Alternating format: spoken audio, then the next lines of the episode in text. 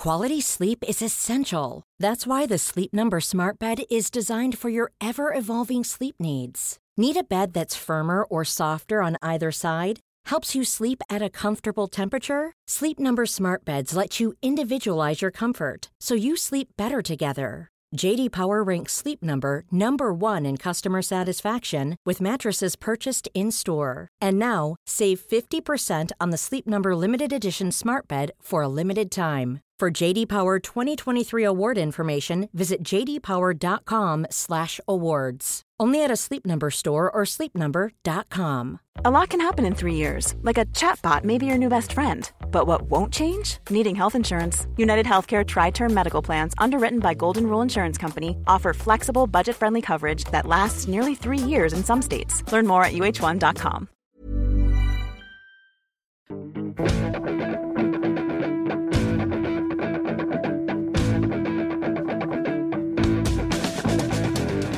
Welcome to the Game Podcast. I'm Gabriel Marcotti, and this week I'm joined by Paddy Barkley, Stuart Robson, and broadcasting live from Barnes in beautiful West London, it's Matt Dickinson. Today we'll be focusing on Manchester as we look at City's triumph in the F A Cup and United's title-securing draw at Blackburn. Also, we're privileged to be joined by Dave Boyle from Supporters Direct. He'll be discussing the Select Committee on Football and the influence of fans on the game. So please join us for forty minutes or so of the best football conversation you're likely to hear all week. Well, let's start at Wembley, where uh, Manchester City have uh, won their first trophy in many of their fans' lifetimes. Off the top of my head, I think this is what Sheikh Mansour is, is hoping for. Paddy, is this the start of a new era? Certainly should be. Um, I mean, the, the, the, we spoke a lot in advance about how a trophy would fill the whole club with confidence. That that will happen. Um, the qualific- but for it to come on top of qualification for the qualification for the Champions League uh, was also very, very important. I don't think Manchester, even Manchester United clinching the title, could quite um, take away the uh, the reality, the the far from grim reality of those those twin towers. Um, so, no, I think it, it it can only it should only get better for Manchester City from now. There are doubts about whether Mancini is the man to purchase the players that will be needed to take them on to the very, very top level. Are there doubts about him? Shouldn't there be doubts about Brian Marwood, since he's the guy who does it? I think I think there are doubts. Uh, I mean, there, there are doubts about the relationship. I, I, probably to to be more precise, I think you, the, the club needs to be marching together. Together, uh, really, the, uh, the, the those who do the recruiting. Uh, this is why the, the future of Liverpool uh, rests on the relationship between Komoli and Dalgleish, not Dalgleish. Uh, that's for those who believe that managers walk on water. It, it doesn't work like that in reality. Um, the the club must all sing from the same hymn sheet, and uh, I think that you know there is a doubt um, that, uh, that that that that that Marwood and Mancini would have the same attitude to recruitment. I mean, so how do they do the recruitment then? In your in your view, how do they do the recruitment? Well, how do they they do it now? By going by just going absolutely picking the top. But who dictates who? Yes, Marwood does all the deals and he has to go and look at the players, but do you think Manchester, we need a central midfield player that can do this, and then Marwood has to marry up with a, with a midfield player around the world that he can find who can do that job? Or does Marwood say, this is the player you got, now you've got to put well, him into you, your team? I think you must do it both ways, because well, you, the, and the situation Manchester City are in at the moment, it's much more a case of identifying players who can take the club on. Hmm. And if by signing, let's say, if they get an inkling that Cesc Fabregas is buyable, and hmm. I think he probably is, then you don't, you might have to jettison players who you would otherwise keep. Hmm. If, if I mean, I'll pick I'll pick a bad example here, but say you, you, you thought Yaya Touré was our best player in the in the two Wembley games over all the two mm. over the two Wembley games uh, against Manchester United and Stoke City that, that that yielded the cup, but. Can he play with Cesc Fabregas? Then you might have to sell him. So it, it, I think that, that where City are now, you go for Maradona, you go for Pele, you go for the best players, and you work round that, because they haven't got time. As we move into the era of financial fair play, with a, unless they build a new stadium in three years, um, they haven't got time to mess around. They have to get Fabregas. They have to get the very top players in the world this summer, and that's it. And if that means, unfortunately, losing some of the ones that you'd hitherto hoped to make progress through, and uh, you know, the, um, the the winger, the left winger who Adam Johnson. Adam, if that means getting rid of Adam Johnson, fine.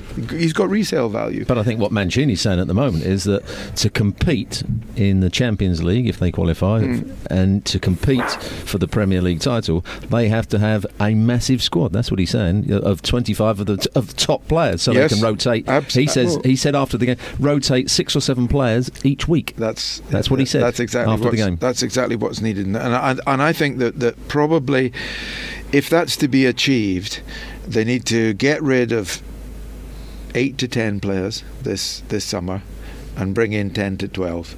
And I and, and I mean that's it, it needn't cost as much money as people mm. imply, because one of the one of the ones to go, one of the ones who should go is Tevez, because I think they can get a they can get a, a decent fee for him and bring in something better. Well, actually, I want to I want to turn turn to the game about, about Yaya Touré, because at the I I think a lot of public opinion was so wrong about this guy. Yes. When he arrived, ooh, a holding midfielder. Ooh, he's getting you know he's. he's I, I don't even know if this two hundred twenty grand a week figure is accurate. I haven't been able to stand it up. So many people I trust have reported it, so I'm assuming it is. Um, But I think it's fair to say this season we, we've seen a, a phenomenal player with a, with a very unusual skill set that may be sometimes difficult to integrate into the side, but but certainly you know at times carried uh, City in the same way that, that perhaps Tevez or, or, or Vincent Kompany have. Stuart? Well, the, the good thing about Yaya Touré is he can play any position in central midfield, and uh, when people criticise him for, you know, the, the, everyone kept on saying Manchester, he's playing three holding midfield players. Yaya Touré in some games that I saw was the second striker and sometimes played as the, as, as yeah, a centre forward, right. And he is now, and I, I think I, I, I described it a few weeks ago when writing for the Arsenal programme, I think it was, he is the best runner with the ball now in, in English football. Absolutely. Taking well, up the I ball with the ball and running at the heart he, of the back. He takes four. the ball from your penalty if you if you yeah. need it. He'll take the ball from your penalty area to the opposition's. Yeah. And if if if that's not a good definition of what football's all about, I don't exactly. know what it is. Dicko. Although, yeah, I mean, I agree with that, and I think, you know, as you say, people misinterpreted, certainly, I mean, it's easy to misinterpret why he'd been signed, because we'd seen him play in a certain role for Barcelona, and, and, and credit to Mancini for for shaping him into something different, uh, into something he needed. And as you say, I mean, um, you know, it's, it's it's a heck of a sight seeing a player of his build. Um, I mean, it's almost um, I wouldn't say with the grace of Kakao, but in you know, Kakao is extraordinary how he can cover sort of sixty yards with a ball at his feet. Yeah, and Touré absolutely. At times is insane. But all I would say, and this is this is quibbling, it's not, you know, before I get bombarded with tweets from mad City fans, um, um, is that, you know, in that role there is nothing better than seeing a Dennis Bergkamp, you know, a classic number ten with the wile, the wiles and the guile and the skills, and say ultimately Mancini's got to do what works for them, but you can also see how that has shaped a certain type of City team which is regarded as but I, you know, I think now lack, lacking lacking in a little bit of finesse. And I'd say this yeah. is not this is this is quibbling and And, but the finesse on. comes from David David Silva, surely, you know, playing well, from the wide out. And what he does, he comes inside, and it can come from Tevez. But what, actually, on Saturday, when Yaya Touré scored his goal, he was actually playing in a holding midfield role, because they just made the substitution. Tevez, uh, uh, Balotelli went to centre forward, Tevez went in behind, and Yaya Touré went for a little while. He went to centre half, and he, and uh, people uh, the centre half kept on coming out with the ball. He went to centre, and it just shows he's, a, he's an all-round think, player. Yeah, don't, don't I, forget I this is a lad who's played centre half in a Champions mm. League final and won it. Good. Let's talk about Stoke. Um, uh, some wonderful storylines there, of course. Peter Coates um, uh, seeing his team at the uh, in the F A Cup final at Wembley, you know, sort of X amount of years after he was jeered when he took over the club again. Tony Pulis coming out there in a suit and then changing back into his shell suit and his little hat or whatever yeah. it is he wears. Um, I, I've been critical of Pulis in particular and, and, and Stoke, but I think on balance they got to the final. They had a game plan. They've they've become certainly a much more multi-dimensional team. I thought, you know, playing somebody like Mark Wilson at left back, who who is not just a one-dimensional player, but you know, who can pass a little bit. I thought they went out there. They gave them. They, they gave their best. Uh, they gave their best shot, and maybe we should be giving them some credit as well, Stuart.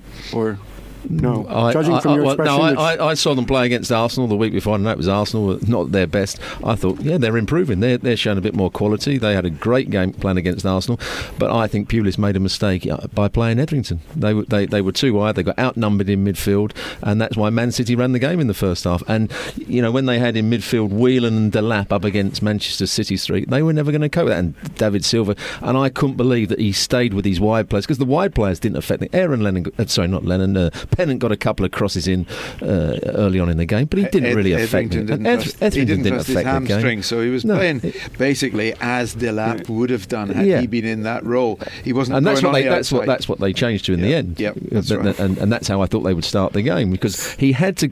And that was where I thought Tony Pulis didn't didn't do the job right. He didn't see that Man City were running the game in midfield, and how was he going to change that? Mm. You know, he could have brought Walters back, but Walters got caught halfway in between. I think Walters was a de- is a decent player. But in between the, it was, it was the, devastating the, the, in the semi. Wasn't he was, he was excellent, but um, he couldn't, he couldn't control the game. And Man City, I thought, were by far and away the better team. Yes, perhaps a bit, a bit hard though. I think when you when you blame a manager for not sticking to the guys who, who got you there, um, yeah, yeah. but, but you, but you have got, to be ruthless. If, if you've got if you've got a player in your side that obviously wasn't fit, you're going to lose a game. You can't play football now with a guy that's only fifty percent fit. Mm. I think he, maybe he was looking how many scorers have I got on the field. Edrington yeah. might just nick, mm. nick a goal. Uh, and And to be fair, though, I think City, one team that do match up well physically as well. Mm, with, of course. Uh, um, Ooh, long throw-ins weren't a problem, were they? No, no, no, no I don't think these were a problem. um, one final thing. I, obviously, a lot of controversy said about the fact that, you know, the F A Cup final, um, you know, being played on a Saturday with uh, yeah. basically Premier League appetizers. Um, we know why it happened. It's because they had to uh, uh, relinquish Wembley X amount of days before the F A Cup final. Yeah. I have one question. This is just a genuine question. Maybe there's a good reason. Why couldn't they have played the full Premier League schedule on Sunday and sort of kept Saturday for the F A Cup?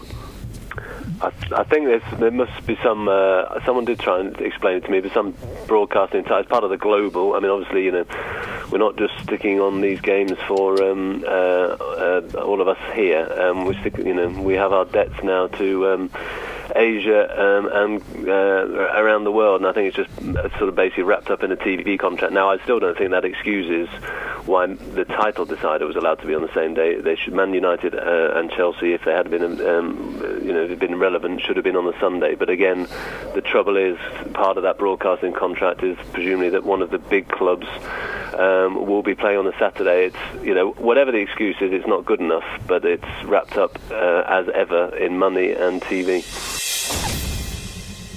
Let's move on to the uh, uh, what turned out to be the title decider. Uh, not a big surprise that United won the title uh, at Blackburn. Um, huge game for, for Rovers, of course. Um, should we be giving them credit, or should we be blaming Thomas Kuszczak on that first goal? Stuart? Well, Thomas Kuszczak uh, had a, had a shocker from the moment he came out to, to the moment he went back in. He did everything wrong. He, he took too much time on, on kicks. He didn't come for crosses. He let balls run across his box.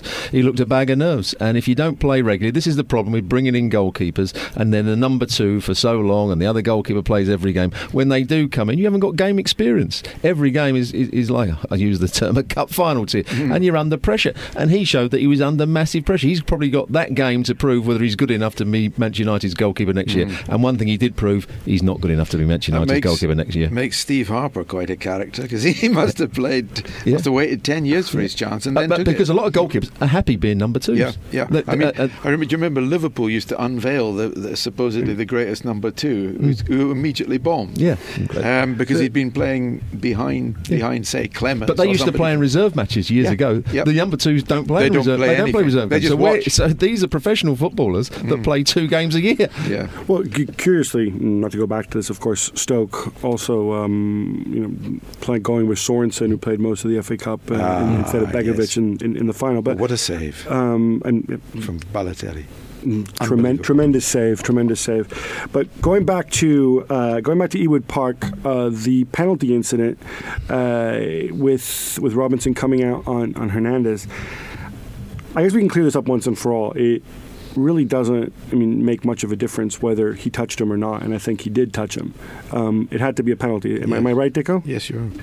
You're right, yeah. I mean, I, I, I, I sort of heard it turn, tr- people trying to turn it into a debate. I'm still not quite sure why, to be honest. I, I can't see the debate. Oh, the only debate I can see is how big a spanking Paul Robinson should get for making an error like that at the age of thirty-two. Well, first of all, he was slow to react. Yes. The ball should have been his in the first place, yes. but he was slow to react. And then by going down, he was always going to give the penalty away because Hernandez yeah. wouldn't have scored from that no. from that angle. No. no. Let's talk about what happened in, in the last ten minutes of this game, because this is something that I'm very used to seeing in Italy when, when you have a result which suits both teams, and you know, hey, you know, you guys likely stay up. We win the title. That's great. Nobody wants to concede the goal, um, so they end up passing it around. It's not something I generally associate with the Premier League. Um, Am I the only? Should well, I just this, grow up and say this is reality? In this situation, it didn't upset either supporters. No, if of course it, it, not. Because, but, because, but so, so. But the, it might the, have upset a Blackpool fan, for example. It, it might. It probably did, and it might upset the neutral who's watching on the telly for the last ten minutes, because you might as well just turned it off and said, "Well, that, we know what the outcome is going to be." But you can understand both teams doing it. You know, Manchester yeah. United don't have to push for a goal. Blackburn don't don't really want to push for a goal, so they certainly I saw don't the same thing happen in a Champions League game at Old Trafford. I think Bayern. Bayern were there, and, and they just played out time uh, for for one all, because that was suited the both clubs in the group. Mm. I think that we've come on a long, long way since nineteen eighty-two, was it? Mm, when uh, Germany Tunisia and, yeah. were cheated by Germany and Austria. It was Al- Algeria. Algeria, I beg your pardon. Uh, w- were cheated, and, and then there was a sort of mood of outrage. I think people feel now that use the rules. Uh, I certainly felt no sense of outrage at all. Well, also... That That game that you're talking about, they did it from the start of the game. Uh-huh. This game, Manchester United, but they I, played well, honestly I don't think and, and competitively I, exactly. for, for eighty, eighty-five minutes. You certainly minutes, couldn't accuse, I mean, presumably the complaint from the fellow relegation clubs would have been about Blackburn, and nobody could say that Blackburn uh, didn't give a terrific account of themselves mm. over the ninety minutes. Absolutely. Dicko, you get the last word on, on, on Blackburn. Um, much of the season, people have sort of, uh, people have, I think have been kind of unkind to Blackburn, maybe with good reason, but you know, between Venky's and, and the guy who looks like a Bollywood star, and, uh, and and and Big Sam at first, and then Big Sam going, and then this Steve Keane, and and all this jazz. Hey, what kind of Blackburn should we expect next season, presumably in the Premier League? Um, yeah, well, I think that the, the, the reason there was so much sort of um, scepticism was that, you know, that there's been some some daft sackings, and the one of Allardyce seemed to um, win the prize, basically. I mean, and, and I don't think staying up, you know, sort of gives them any vindication for that. I mean, uh, it, it was it was bizarrely handled. The only reason seemed to be because of sort of um, some kind of um, agent manoeuvring um, behind the scenes. Um, uh, all very, very uh, oddly. Um, uh, oddly and badly handled, but yeah, I mean they're going to. St- it looks like they, you know, they're good, uh, going to stay up, and and um, whether I think they're taking it seriously, Venky's. Um, I know they're house hunting um, in the area. They're going to spend. Um, they're going to buy a place. They're going to sort of be around more often. Um, the, the fascination now is whether they're actually going to throw some throw some proper money at it. But I, I'm just slightly confused why they went for Blackburn. I mean, obviously, maybe, you know, because because it was because it was buyable. Obviously, but I mean the gates have always been a problem there. I don't see how they're going to create a, a force there. And you know, they're talking about, you know, we want Champions League, and which is just a, you know, a complete nonsense. Um, even European football, I, I, if, if, if they're doing it for the money, I can't understand the rationale in the slightest. Well, since it's the end of the year and it's a special season, we actually have a special guest with us, and I'm delighted to be joined by uh, Dave Boyle. Now, uh, I first met uh, Dave uh, a few years ago. He helped uh, helped us out with uh, with our book, the, the Italian Job, and uh, back then, Dave, you weren't a big shot because uh, you weren't the chief executive of Supporters Direct, yeah. but you are now. Yeah. Um, For those who don't know, can you can you tell us what Supporters Direct mission statement is, the main things they do? Yeah, um, I mean, we're an organisation we've been around for about ten years now, and we work with football fans and increasingly fans of other sports, but mainly football, to get involved in the ownership and management and governance of their club. They do this through supporters trusts. Many people will have heard of them. The biggest one is the Man United Supporters Trust. Um, and we, we support those individual groups at different clubs. There's about one hundred seventy across the U K. We're also doing a bit of work in Europe now. Um, and we also sort of have a policy function where we sort of get all their voices, get all their requests, and sort of channel them through to government, through to the F A, through to the leagues, um, so we can uh, m- sort of press for changes which help all of us um, in the Supporters Trust movement. And so basically, for those who don't know, yeah. the, the Supporters Trust is basically an organisation of supporters yeah. where they, right. they, they try to, they haven't been successful. I mean, they, they, if, if they can buy shares That's right. in a club so they have a yeah. voice within the club, they do that. If yeah. not, they remain independent. And yeah, they'll, they'll, they'll look for whatever avenues they can at their club. If the club's got shares, like a club like Arsenal, you've got the Arsenal Supporters Trust who've created the fan share scheme to give fans a chance to buy in when shares are ten thousand pounds a pop. Um, at other clubs where, the, where there aren't shares available, they'll lobby and campaign and ask for, you know, and it might start off with meetings with the chief executive or the chairman to give them a bit more dialogue, but you, you try and work all the way up to a seat on the board, because that's where the decisions get made, and it's about putting the voice of fans at the place where it matters most whilst decisions are being made, rather than dealing with the consequences of decisions which have already been taken, which may or may not be, uh, you know, once the course is set, it's pretty difficult to turn the ship around. Can I ask you about uh, Rushden and Diamonds? Yeah, because Rushden and Diamonds, when I was there, they were owned by Max Griggs, and then he went bankrupt, yeah. and then another chap took them over, and then I think they sold out to the Supporters, or the Supporters took them it over. Was slightly, slightly, it, Max Griggs gave it away to the Supporters yes. Trust, and then they couldn't deal with the fact that...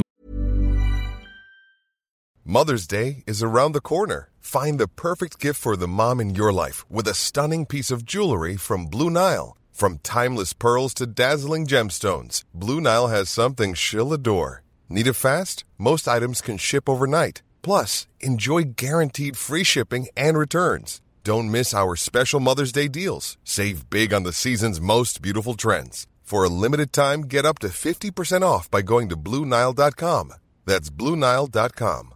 Ryan Reynolds here from Mint Mobile. With the price of just about everything going up during inflation, we thought we'd bring our prices down. So to help us, we brought in a reverse auctioneer, which is apparently a thing. Mint Mobile Unlimited Premium Wireless. How to get thirty, thirty, how to get thirty, how to get twenty, twenty, twenty, how to get twenty, twenty, how to get fifteen, fifteen, fifteen, fifteen, just fifteen bucks a month? Sold! Give it a try at mintmobile.com slash switch. forty-five dollars up front for three months plus taxes and fees. Promoting for new customers for limited time. Unlimited more than forty gigabytes per month. Slows full terms at mint mobile dot com. Quality sleep is essential. That's why the Sleep Number Smart Bed is designed for your ever-evolving sleep needs. Need a bed that's firmer or softer on either side? Helps you sleep at a comfortable temperature? Sleep Number Smart Beds let you individualize your comfort, so you sleep better together. J D. Power ranks Sleep Number number one in customer satisfaction with mattresses purchased in-store. And now, save fifty percent on the Sleep Number Limited Edition Smart Bed for a limited time. For J D. Power twenty twenty-three award information, visit jdpower.com slash awards. Only at a Sleep Number store or sleep number dot com.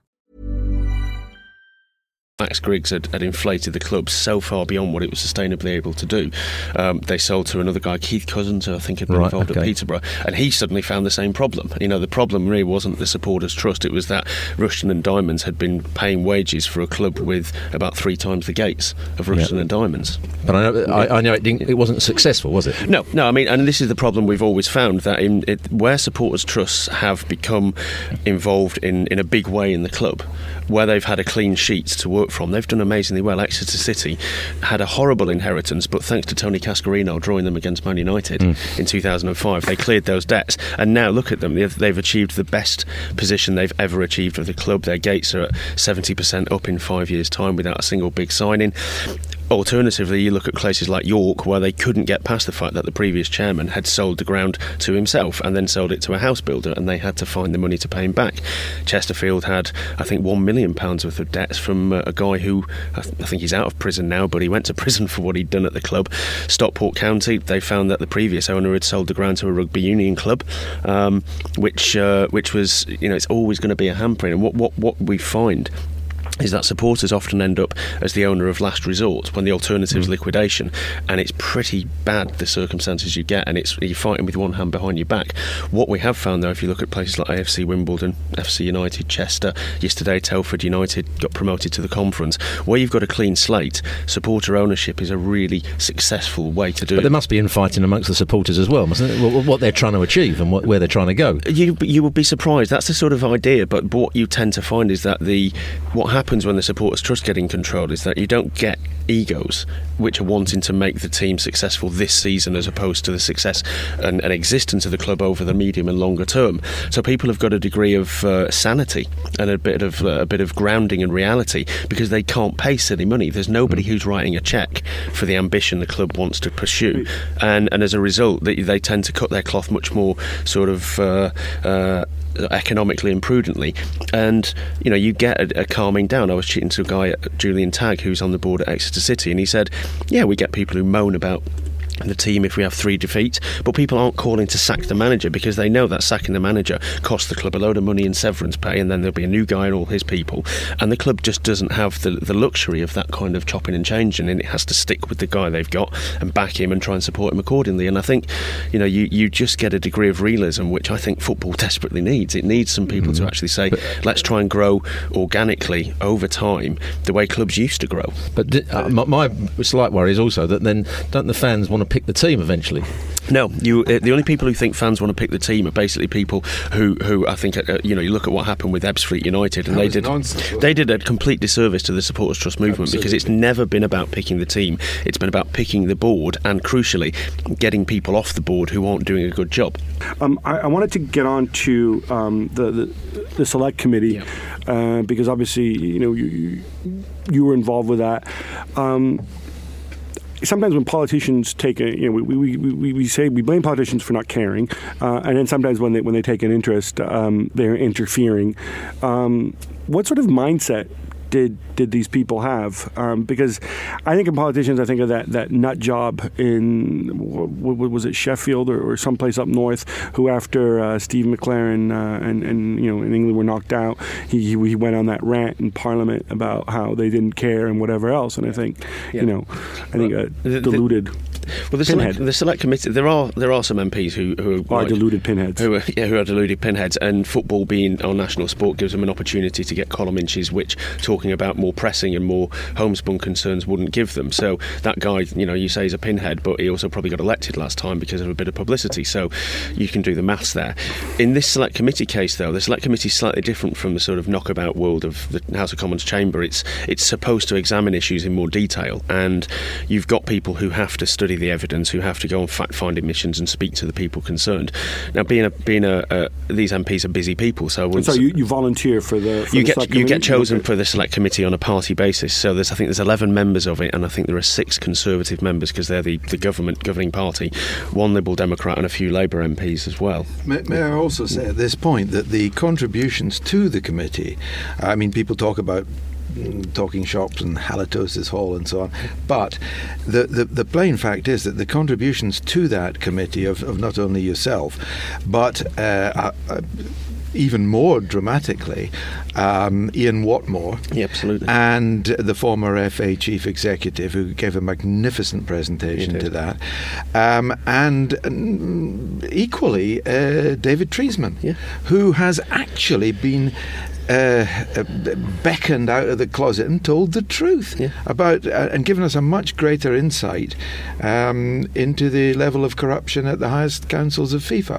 So, I mean, a, a lot of knowledge, light has been shed by this uh, hearing, and it, it's not only given a. Uh, I, I mean, it, it would be worthwhile alone, if only to cement uh, the, the the relationship between the parliamentary uh, body, uh, the cross-party parliamentary body, and supporters directly. For yeah. example, yeah. it'd be worth it, but it's also provided some terrific enlightenment, and, and it's got stuff. Uh, it, it, what's what's quite interesting is that you speak to a lot of journalists, and there isn't a lot of sort of new stuff being said, but mm. what's be, it's being said dramatically yes. in front of a committee of M Ps, and it can't be ignored. Yes. A lot of the stuff Ian Watmore said was absolutely common knowledge to anybody who. But he knew it beat. wouldn't be worthwhile going to a no. newspaper with so, it because nobody would listen. Absolutely, and it starts to dri- and it just becomes part of the common sort of background of football that it's not run very well, and there's tensions between all the various governing bodies.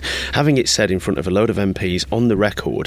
It's done a great service. Yes. People like I myself. It, I think it has. Although I think we we need uh, and, and you know, uh, we need to be cautious about how much clout they're going to you know, will they'll follow. I th- oh, I think we are all cautious about that. But I it's mean, better. But it's is, better you know, than needs, nothing. I mean, I'm not saying it isn't, but it just need. You know, I mean, basically, you know, and I was there for Watmore, and it was superb, and he he laid out a sort of, you know, if, if you were starting from scratch, how how how these relationships and the F A and the Premier League should should should you know you, you would build it if you could, you know, start from from from the bottom. But the fact is we can't, and and uh, you know the, the fact and the, the sports minister can talk a big brave game, but I'm not sure he's got the um, cojones to um, to take on the Premier League. So uh, you know. Um, now I wanted to uh, to get on. I want to ask you something else here about the the, the select committee, which is. So we have all these revelations, and now the, the, the next step is, you know, what happens next, what goes forward. I mean, one thing that struck me was, without getting too bogged down in the in the, in the uh, specific, but obviously Treesman makes these these accusations, and I look at them and I say, none of this is in any way. Um, can in any way be prosecuted or investigated, possibly the Warner stuff. But at the same time, the England twenty eighteen bid committee uh, had set aside uh, half a billion dollars for global development. So if Warner is asking for some of that money, um, well, it's because it's there. And I, I think, you know, you can't you can't go out and say he's asking for a bribe, um, or at least not believably in, in, in a court of law. And it seems to me also Treesman's doing this in Parliament where he knows he, he can't be sued. So, does anything come of this? I think the uh, I think there's two issues in terms of what practically gets recommended by the select committee and the sort of more the, the more public sort of the way it spins out. I think, you know, nobody's going to think that if you can't corroborate what Treesman says, that means they're not true, because it's like that American concept of truthiness. Right. They, they scream truthiness. Mm-hmm. That that the people who, dis- you know, let's put it bluntly, twenty you lock twenty-four people in a room and hold them completely unaccountable yeah. for a decision, which will lead to billions of pounds going in one direction or another. And you know the idea the idea that you know if if there's only eight people who are corrupt, then you know why are the other sixteen not doing it? Because yeah. it's all set up to to be one of the most corrupt processes since the medieval church chose its popes. But the The, the in terms of the select committee Wait, here... You mean it wasn't God choosing the popes? He was speaking through them, and God sometimes right. needed a favour to be asked to yes. sort of prove his uh, prove the faith. Um, God doesn't come free. Absolutely. It costs a lot of money to get a God that good. Um, but the, the, the select committee has been asked to do this by the government, and I think the government have got a manifesto commitment which they um, w- were elected upon, and to some degree they've said, well, well how can we do it? Because I, in the course of doing our evidence to the select committee, I, I just Googled the Chester report from nineteen sixty-eight, which very few people bother to go back to, but it basically says English football approached the government in sixty-seven and said, we're broke, we're dealing with the maximum wage which is just gone, and we're now struggling with, with decades worth of infrastructure developments we've not done, which was why in sixty-six half the grounds were designed by Archibald Leach and they'd not been changed since. So the government said, well, there's a problem with football clubs' cost control, they can't control their spending, and there's a disconnect between their fans and the clubs, and there needs to be some supporter representation on the board. Dennis Howell, Minister for Sport, everyone says one of the very best ones we've had in this country, says in Parliament, I will absolutely guarantee that this will happen. Nothing happens. And we went through all the reports in the last forty years, and it's about a foot high of reports saying football's governance is challenged, needs to be changed, something has to be done, and nothing ever gets done. So I think the, the challenge this time is, what are you going to do different, Minister of Sport, than your fourteen predecessors who've tried to crack this very nut and have failed? The interesting idea which has been talked about is, a, is of a sports bill um, in Parliament. One of the problems you have in the U K, which you don't have in several other European countries, is that there is absolutely no interface between the minister and sport. He has no power. Putting him in the cabinet doesn't change the fact that all he can do is make speeches. If you're a small sport which needs your money from government, then you've got a you've got a lever. You can you can you know you can get British luge over the over the coals, and you can demand them make changes. But when you're a sport which is independently wealthy, government have very little power, and that's something which other European countries have found ways to tackle. The Spanish, you know, it's it's got its flaws, but you've got the highest sports council, so it's an arm's length agency which can bring the F A in, and it can compel changes in the National Association. Now you might wonder why they've not made changes over, say, their policy towards uh, uh, the racism, which seems to be somewhat endemic in the Spanish game, but the power exists. So if sorry, David, yeah. jump in there, but there's a, you have to be careful about that, because there's a FIFA statute that clearly says if you allow government interference in the running of your national F A, you will be suspended from FIFA. I think there are two issues with that one. One, in the current climate, I think a lot of people would say, so what? Yeah, um, and, and, you know, if FIFA are not going to reform themselves and prevent us from reforming our own F A, then that's a degree of intolerant tolerableness, right. which we can't... But also, what do we mean by interference? Um, FIFA are very... upset when individuals at the very top of the National Association get removed on government diktat. Um, they seem to be less concerned about dictators putting their brother-in-law in, in that position. But let's let's let's skip that one. Yeah. Um, if you want to say simply though that if the government wants to give support to the national yes. governing body of a sport, public funds, infrastructure, security, policing for major tournaments, for example, yes. the national governing body has to prove it's well governed, it has proper stakeholder engagement, and it's not run as essentially a Victorian and boys' when, club. When into the year two thousand uh, the government provided one hundred twenty-five million pounds of public money uh, towards the purchase of the site on which a commercial organisation yeah. uh, would build a commercial, what they imagined was a commercially viable new stadium. Yeah. Um, there was no howls from FIFA that this was government interference in no, the sport. They just He's took, talking about Wembley. Yeah, they just took the money. Yeah, and I think yeah. as a taxpayer, I think it's only right that you, you if you get something from the taxpayer, you, you get something. Something exactly. comes back the other way. We have to we have to wrap it here, but uh, Dave, um, can you tell us? Well, basically reiterate the main points that, that, that fans should know about, and also tell us if people do want to get uh, involved with Supporters Direct, well, how they can do that. We've just published two reports which uh, look at what the Select Committee could do and what government could do, and they're available on our website, which is w w w dot supporters dash direct dot coop, that's C O O P. Um, the next stage is that the committee will probably make its report in the next two, three weeks, and then government will respond. And at that point, there'll be a debate in the House of Commons again. This started because of a debate by Steve Rotherham, the M P for Liverpool Walton, about what was happening at Liverpool last September, and there were about fifty, sixty M Ps turned up. We'd hope a similar attendance, and people who feel strongly can actually lobby their M Ps and say, if this Select Committee report isn't good enough, say why. If it's a great report which recommends really good changes which we'd really want to see government getting behind, then we need to be saying that as well. But the next stage is to see what this report says. Um, as people have said, the evidence um, has been has been pretty strong in the, in the committee, and I think unlike previous inquiries, this time it's not spent six weeks deciding is there a problem with governance in England. It's a case of what are the problems, and, and now it's onto what are the solutions. It's not easy, but I think the tide's moving in the right direction. But having done this for ten years, um, you know, you learn to temper your optimism with the grim reality of the way in which things move. Grim realities. Dave Boyle, thanks so much. All right, time now for some quick hits. Mm-hmm. Two goals down at home, second lowest attendance in the Premier League, dead last. Paddy, how did Roberto Martinez engineer Wigan's incredible comeback? And can they hope in a miracle next weekend? I do hope so. Uh, the answer to the question, though, is good management. Martinez uh, is, is is a proper manager who I think is going to go on and uh, have further success, either with Wigan or perhaps with a, a bigger club. And I think there's a, there's a there's a unity about the club there uh, that if they do go up will be the main reason. That defeat, of course, also cost West Ham their place in the Premier League, and it cost Avram Grant his job. Uh, Dicko, any reason why Gold, Sullivan and Brady felt the need to sack him right then and there beyond wanting to humiliate the guy? And uh, are they really the unholy trinity? Uh, well, I suspect, yeah, they sacked him because they're feeling like idiots for not sacking him before, and then feeling doubly like idiots for appointing him in the first place. I mean, I, I couldn't... Um, he's a nice guy, Avram. I've had the pleasure of dinner with him. Nice bloke. But I can't, for the life of me, see why he was appointed. Um, yeah, West Ham's a, still got a cachet. He could have appointed a far better manager. He's done a lousy job. Deserves the sack. Um, but, yeah, humiliating him in the process, um, not necessary. And Karen Brady still in a job. Arsenal go down again, two one at home to Aston Villa as Darren Bent scores two. Uh, Stuart, we've asked you where it all went wrong uh, before so many times that I'm not going to ask you about that. But um, I want to ask you, are Arsenal going to hang on to third place, and should Arsene Wenger go the way of Avram Grant? First question, I think they won't get third place. I think Arsenal will lose at Fulham next week because Fulham seem to be in good form. Should Arsene Wenger go the same way as Avram Grant? Many supporters feel he should.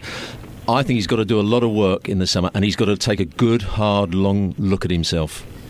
Is he going to be better defensive? Is he going to organise that back four? Is he going to get the balance right between attacking football and defensive football? And if he doesn't get that right, there's only one place that, that he's going to be going, and that's out the door. Silence, Dan, are you listening? Blackpool and Bolton put on a dramatic seven-goal thriller to keep Ian Holloway's hopes of staying up alive, although he'll have his work cut out for him at Old Trafford next week. Uh, Paddy, was this actually a great game, or a game filled with plenty of mistakes, or both? It was both, just like the game at Wigan. Weren't they too sensational? sensational matches. Um, and, uh, you know, I've been saying this all along, that that um, that good teams are going to be relegated this season. There shouldn't be a shame in relegation when you're Blackpool if they do go down. I rather feel that they may. I feel that Old Trafford may be their last visit to the Premier League for a while. But my word, what they have, for me, they've been one of the teams of the season. But yeah, it's it's great entertainment. Kenny Dalgleish signs a three-year deal, keeping him at Anfield, but uh, the start isn't particularly auspicious. A two nil home defeat against Spurs. Uh, Dicko, uh, given that uh, this is a rare week with no Liverpool fans in the studio, you get to answer this one. Please tell me that uh, Liverpool did the right thing in keeping King Kenny around, and this is just a nasty, nasty blip.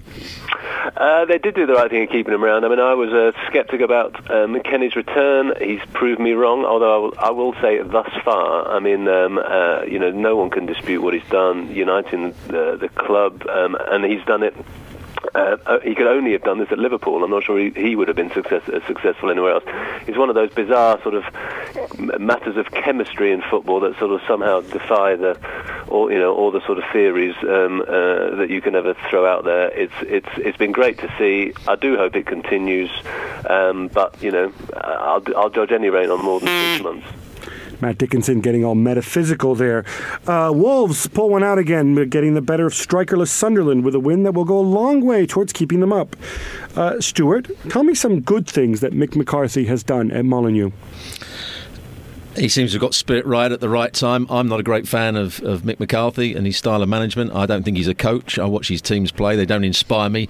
But in the recent weeks, they've played with an enthusiasm. They look as though they're going to score goals. The front players have done well, and they've shown lots of energy. That's about as far as I can, as much as I can say about Mick McCarthy. Anyway, Gab, time for you to answer one, because we've got the Europa League final coming up. With so, so much talk about the Champions League final, we've forgotten there's absolutely fascinating Europa League in Dublin final in Dublin uh, between two Portuguese clubs. One of them managed by the intriguing Andre Villas-Boas. Explain all, please. Yeah, of course. Andre Villas-Boas is uh, uh, he, he was originally Mourinho's assistant. He's going to be the big story everywhere he goes this summer. Um, although I understand he's staying, he's staying at Porto. Definitely one to look out for. But also Porto, some very good players. A strike force of Hulk and Radamel Falcao, scoring more than seventy goals between them this season. But let's not forget Braga as well. You know, we all talk about sort of stability and a settled lineup. Braga, absolutely incredible. They only have two players who've played more than seventy-five percent of their minutes this season. Basically, they're constantly rotating in and out. Smart manager in Domingo uh, Paciencia. But basically a very well-run club, ultimate underdogs in this final, and um, I, I'm really looking forward to it. Thanks for joining us. You can go to w w w dot the times dot co dot u k for all your news, your gossip, your analysis. If you're not a subscriber and you don't want to commit for a whole month, remember, you can get a day pass. It's only a pound. And also, you can enjoy all our web chats. Mine's on Mondays, Paddy's is on Tuesdays. And, of course, Ollie Kay and Graham Spears do one as well. And if all else fails, you can always follow us on Twitter. Till next week, goodbye.